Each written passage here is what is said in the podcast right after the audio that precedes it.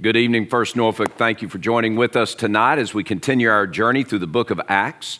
Uh, go ahead and turn to Acts chapter 15. We're going to begin in verse 36 all the way to chapter 16, verse 5. While you're turning there, just remind you that this weekend at First Norfolk, after every worship gathering, we're going to have uh, a time of gathering and celebration, a cookout uh, uh on the grounds it's our July 4th celebration. It's also a time for all of us to get together in ways that we haven't been in over a year. So I want to encourage you just to join us, even uh, if it's just for a few moments. Let's take the time and gather together and celebrate the community that God has given us as the family called First Norfolk. Uh, I've been married for 30 years. In a couple of weeks, Edie and I are going to celebrate our 30th wedding anniversary. Uh, we're going to get away, and I want to encourage you to pray for Edie and me as we're away for a little bit, uh, as we uh, just celebrate the glorious gift that God has given us in 30 years of marriage. One of the things I've learned in those 30 years of marriage, I used to be uh, very intent on grand gestures in marriage but I wasn't as intent on the practical matters in marriage. So I would write a grand, uh, uh, epic poem of love to Edie, uh, while really what she wanted was for me to mop the floor and take out the trash. I learned over the years that the practical matters in marriage are essential. Grand gestures are good, uh, but they're only good as we deal with the practical matters. Practical matters like taking out the trash, mopping the floor, doing the dishes, uh, calling in the middle of the day just to check in. Simple things that uh, are practical in marriage just to uh, strengthen the, the intimacy ties that you have as husband and wife. Practical matters are very important. In Acts 15, verse 36 and following, we're looking at the practical matters that God has given the church. Uh, as we fulfill our calling, uh, there are practical matters that we need to take care of and we need to recognize. These practical matters uh, are spelled out in this uh, summary statement, kind of a bridge passage between uh, the first missionary journey, then the Jerusalem Council in Acts chapter 15 that we looked at on Sunday, and then the second missionary journey as Paul makes his way to Macedonia. Uh, these this bridge passage that we're going to look at tonight uh, details some of the practical matters of a church fulfilling the calling that God has given us. Now, let's, let's go back and let's understand the why of the church. Let's understand the why of the church is to bring glory to God. That uh, 2 Corinthians chapter 5 says, For the love of Christ constrains us, for we judge thusly that if one died for all, then all have died and he, Jesus, died for all, so that we who live should live no longer for ourselves, but for him who died for us and rose again. The, the, the why of the church is to live for God and his glory, to take our greatest pleasure in his pleasure. That's the why. Uh, the what that we do is the fulfillment of the calling that Jesus gives the church. The reason the church, our family, called First Norfolk uh, exists here in the seven cities of Hampton Roads is spelled out in Acts chapter 1, verse 8. Jesus, just before he ascends to the right hand of the throne of God, he says, And you'll receive power when the Holy Spirit has come upon you, and you'll be witnesses for me in Jerusalem and all Judea, Samaria, and to the uttermost parts of the earth. We're to be witnesses for Jesus. We are called by Christ as the church to tell others who Jesus is. Now, as we've followed the, the pathway of that first church in Jerusalem in Acts chapter 2 and 3 and 4 and 5, uh, how the church uh, uh exploded uh, with uh, new followers and, and then in Acts chapter 6, how they took care of uh, division. In Acts chapter 7, how they dealt with martyrdom. And, and then Acts chapter 8, how they began to spread the gospel beyond the, the city and the region of Jerusalem into Judea, over into Samaria. Acts chapter 9, the conversion of Saul. Uh, who was a persecutor and now propagator of the good news of Jesus Christ. Acts chapter 10, Peter goes to Cornelius and shares the gospel. Acts chapter 11, the church at Antioch is birthed, and they begin this uh, burgeoning mission to tell all of Asia Minor the good news of Jesus Christ. Acts chapter 12 and 13, Paul and Barnabas on the first missionary journey uh, into Antioch, Pisidia, and Lystra, and Derbe, and Iconium. And then in Acts chapter uh, 15, the Jerusalem Council, where they come to terms with the fact that, uh, that there is a common ground between Jewish and Gentile believers. But uh, the important thing to remember is that uh, as, as the church moves forward, they are called by Christ to share the gospel. And the only foundation for salvation, the only requirement of being part of the family of God is not your Jewishness, but rather it is uh, God's grace through faith in Jesus Christ, who died for sinners upon a cross and who was raised from the dead. Now, at the end of chapter 15, where Paul and Barnabas have received the Jerusalem decree, uh, and now they're going back uh, to Antioch to uh, tell the story of, of this great uh, decree that bridges the distance uh, between a Gentile world and the gospel. We pick up the story of how the church begins to take on practical matters. And the very first practical matter that the church needs to take care of is, uh, and that we need to embrace today, is that in the midst of all that growth, in the midst of all that evangelism, in the midst of all those new churches being birthed in Lystra and Derbe and Iconium and Antioch Pisidia and other places, uh, we must strengthen believers.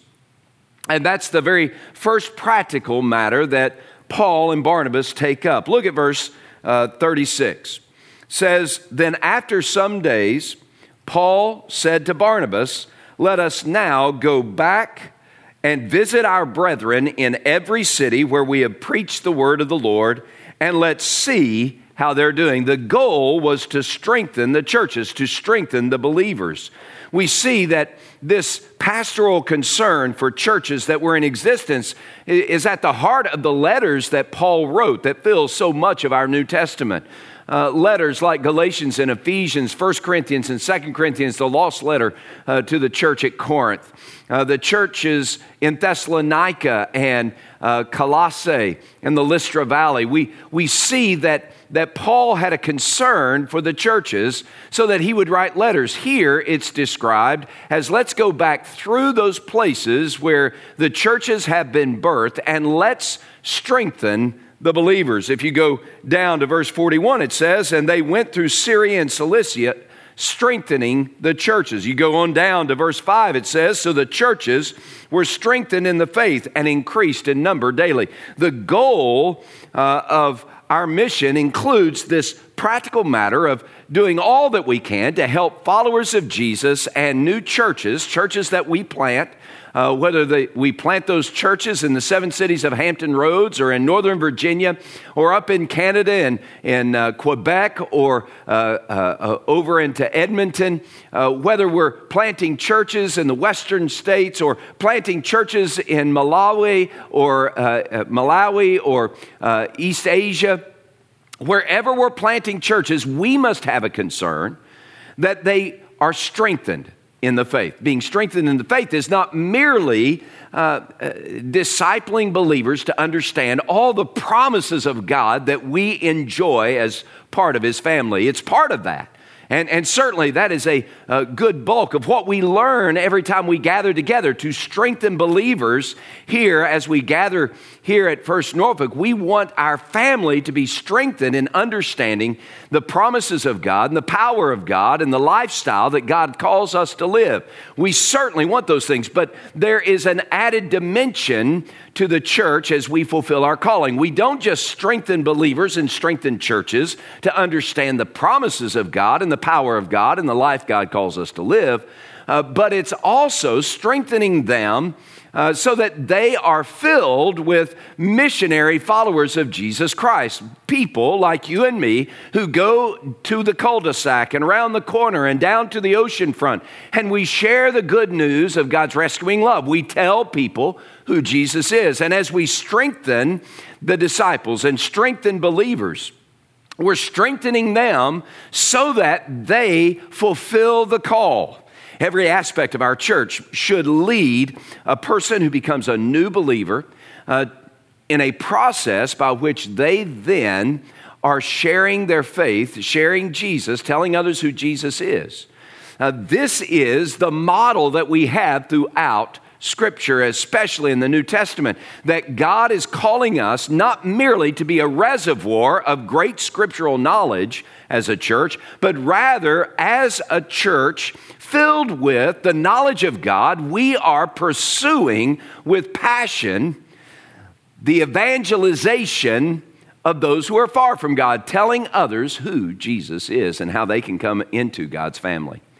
So, the practical matter that we as a church must fulfill, and that you play your part and I play my part, uh, is we must commit to strengthen believers. that's verse 36. The second um, practical matter that comes uh, to the forefront in verses 37 through 39 is that relationships can be strained as a church fulfills her calling. Now, I just want you to lean into this because this is uh, a lot of ink has been spilt about the separation that took place between Paul and Barnabas. Listen, verse 37 and following. It says, Now Barnabas was determined to take with them John surnamed Mark. Hey, you remember, John Mark was part of that first missionary journey, and quickly into that first missionary journey, John Mark left the missionary team. And so Barnabas was determined to take with them John called Mark, verse 38. But Paul insisted that they should not take, uh, uh, should not take with them the one who had departed from them in Pamphylia and had not gone with them to the work. Then the contention became so sharp that they parted from one another. The contention became so sharp that they parted from one another. As always, Barnabas was motivated by mercy. Barnabas, uh, who we saw in Acts chapter 4 sell his possessions, give it to the church, who we saw in Acts chapter 9 come alongside Paul, uh, who was then Saul, and, and mentor and coach and encourage him. Uh, this Barnabas was motivated by mercy when it came to John Mark. Uh, we see in one of the letters of, of the New Testament that Barnabas was also related to John Mark, but really it was the mercy and the compassion in Barnabas that longed to give John Mark a second chance. He was motivated by his nature that God had given him to relationally build a bridge to John Mark and give him an opportunity uh, to be on mission again. Paul, however, was motivated uh, by his uh, passion for the mission itself. And he did not count it wise or appropriate uh, to take with them on this mission the one uh, who had left them so quickly in their first mission. Uh, Paul was motivated by the mission itself and the component parts of that mission.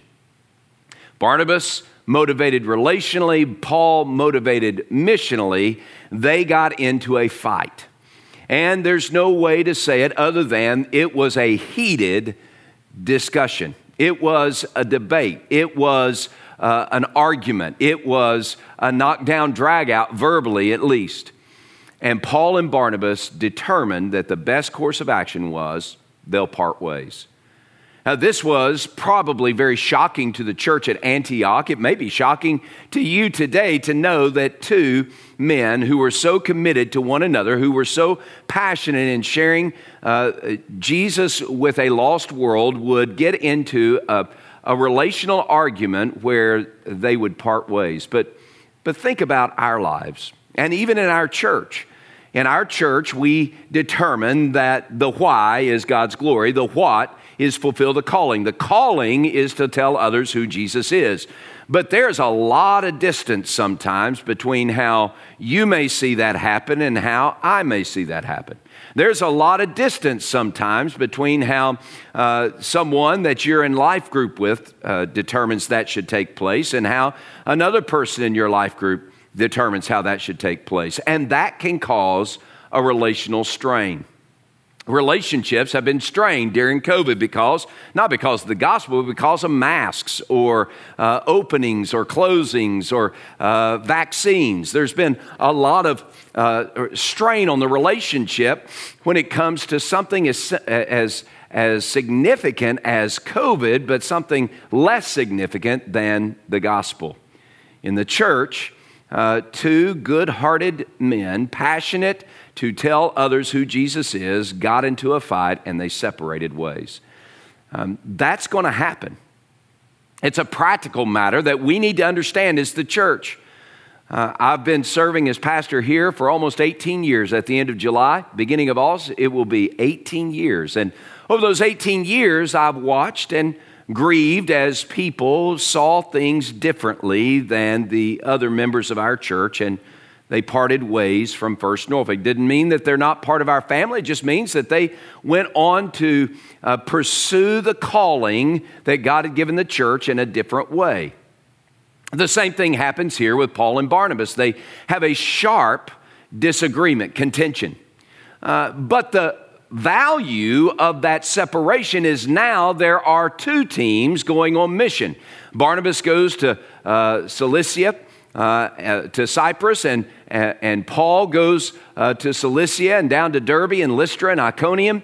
And so now there are two missionary teams. The, the, the teams are doubled. The number of leaders developed to fulfill the calling are doubled. And so we see Paul takes Silas with him, Barnabas takes John Mark with him, and you have two missionary teams accomplishing the same goal in different ways uh, but it is for the glory of God. Now, another thing that is important to say about this is that Barnabas and Paul might have had this sharp disagreement, but they remained brothers in Christ. We see uh, in 1 Corinthians and we see uh, in Paul's letters where he uh, speaks fondly of Barnabas and he speaks fondly of John Mark. They weren't divided forever. There was, uh, there was still that bond of brotherhood and family that they shared.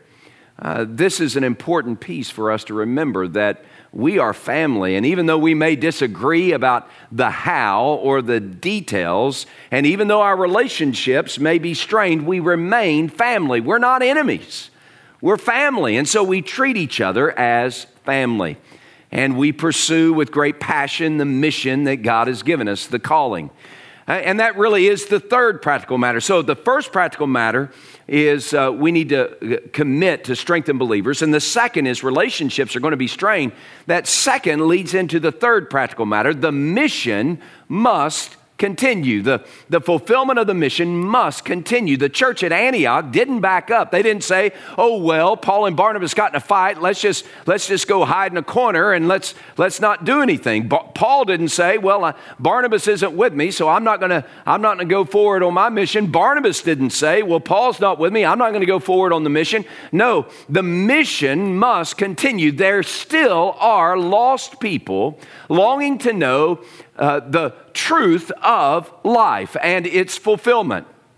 And the church is God's plan A to let others know who Jesus is so that they too, through faith in Christ, might be brought into God's family. And so the mission had to continue.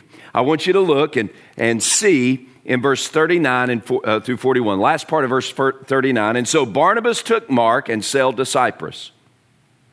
Paul chose Silas and departed, being commended by the brethren to the grace of God, and he went through Syria and Cilicia, strengthening the churches. The church at Antioch continued to press forward in its mission, even though there was this sharp disagreement between two leading missionaries, the two leading missionaries of the church, they pressed forward to fulfill the mission. Uh, more leaders were developed. the mission began to spread with even greater uh, force. The story of uh, these uh, new leaders then takes shape in chapter 16. What we find is Luke, who was with Paul uh, on his missionary journeys, begins to focus on Paul. And in the book of Acts, we don't hear about Barnabas again. Uh, we know that he was active and that he pursued the mission and that he continued uh, to fulfill God's call. Uh, but in this book, uh, the, uh, the, the focus then turns fully to Paul and his new missionary team, Paul and Silas. And in chapter 16, uh, ver, we see he picks up another missionary named Timothy, a teenage boy, maybe a little bit older than a teenager, but not much.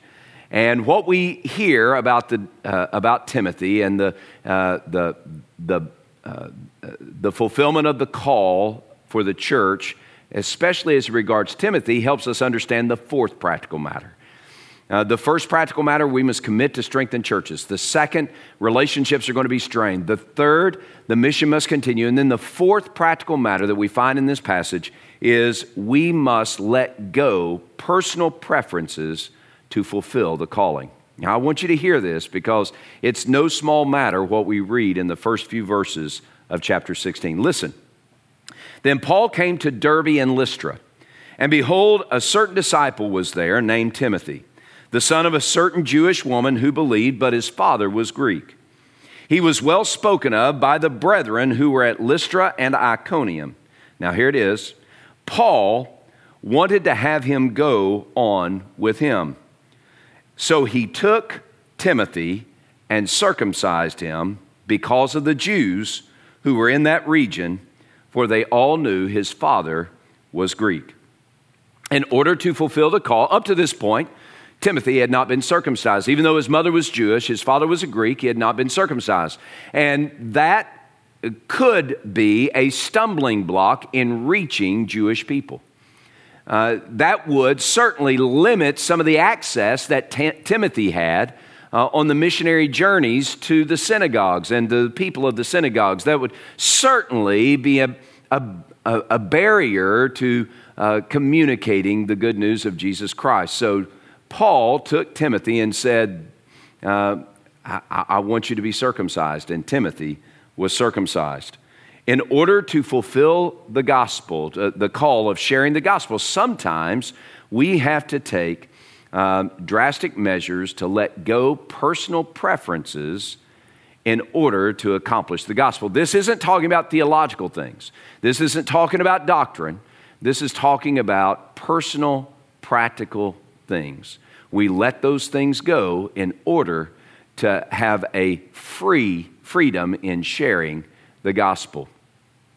Paul had Timothy circumcised. Now, that is letting go personal preference. Timothy determined that the mission, the calling, was more important than uh, his uh, not being circumcised.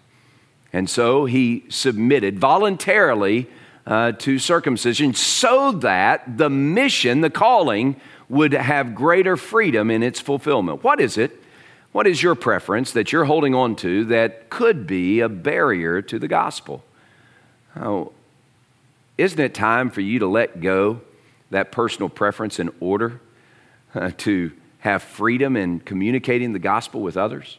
Is there something that you're holding on to, an ideology perhaps that is not doctrine or theology, but an ideology that is inhibiting you sharing who Jesus is with others? Is there some form or tradition that you're holding on to that uh, for Paul, circumcision was nothing. 1 Corinthians 7 19, Paul said, circumcision is nothing.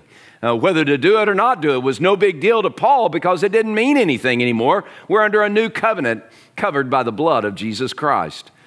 Um, is there something that equates to nothing in your life that you're holding on to? Um, and it's a barrier to communicating the gospel to someone who is far from God. Isn't it time to let go personal preferences for the sake of fulfilling the calling? Paul uh, lived his life this way. Uh, he uh, wrote about it in 1 Corinthians chapter 9. I want you to listen 1 Corinthians chapter 9, verses 19 through 23. All right? It says, Paul writes, For though I am free from all people, I have made myself a servant to all people, that I might win more people. To the Jews, I became a, as a Jew, that I might win the Jews. To those who are under the law, as under the law, that I might win those who are under the law.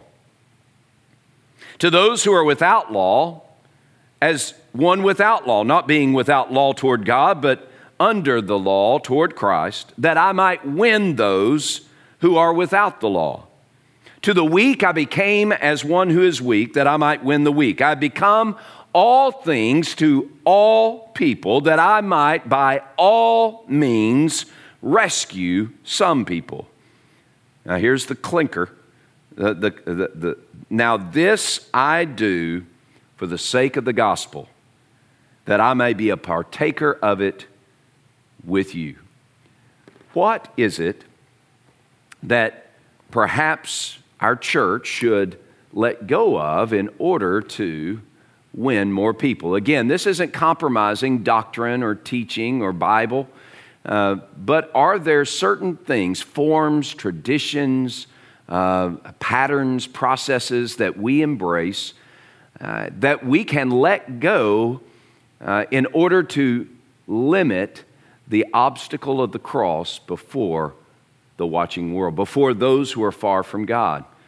Is there some aspect of our life? And, and please understand, this is something that I have to ask myself and something that I have to ask as pastor of the church. Are there certain things, personal preferences that I have or that we have, that have become a barrier to the gospel? Is it not time for us to let go personal preferences for the sake of fulfilling the calling.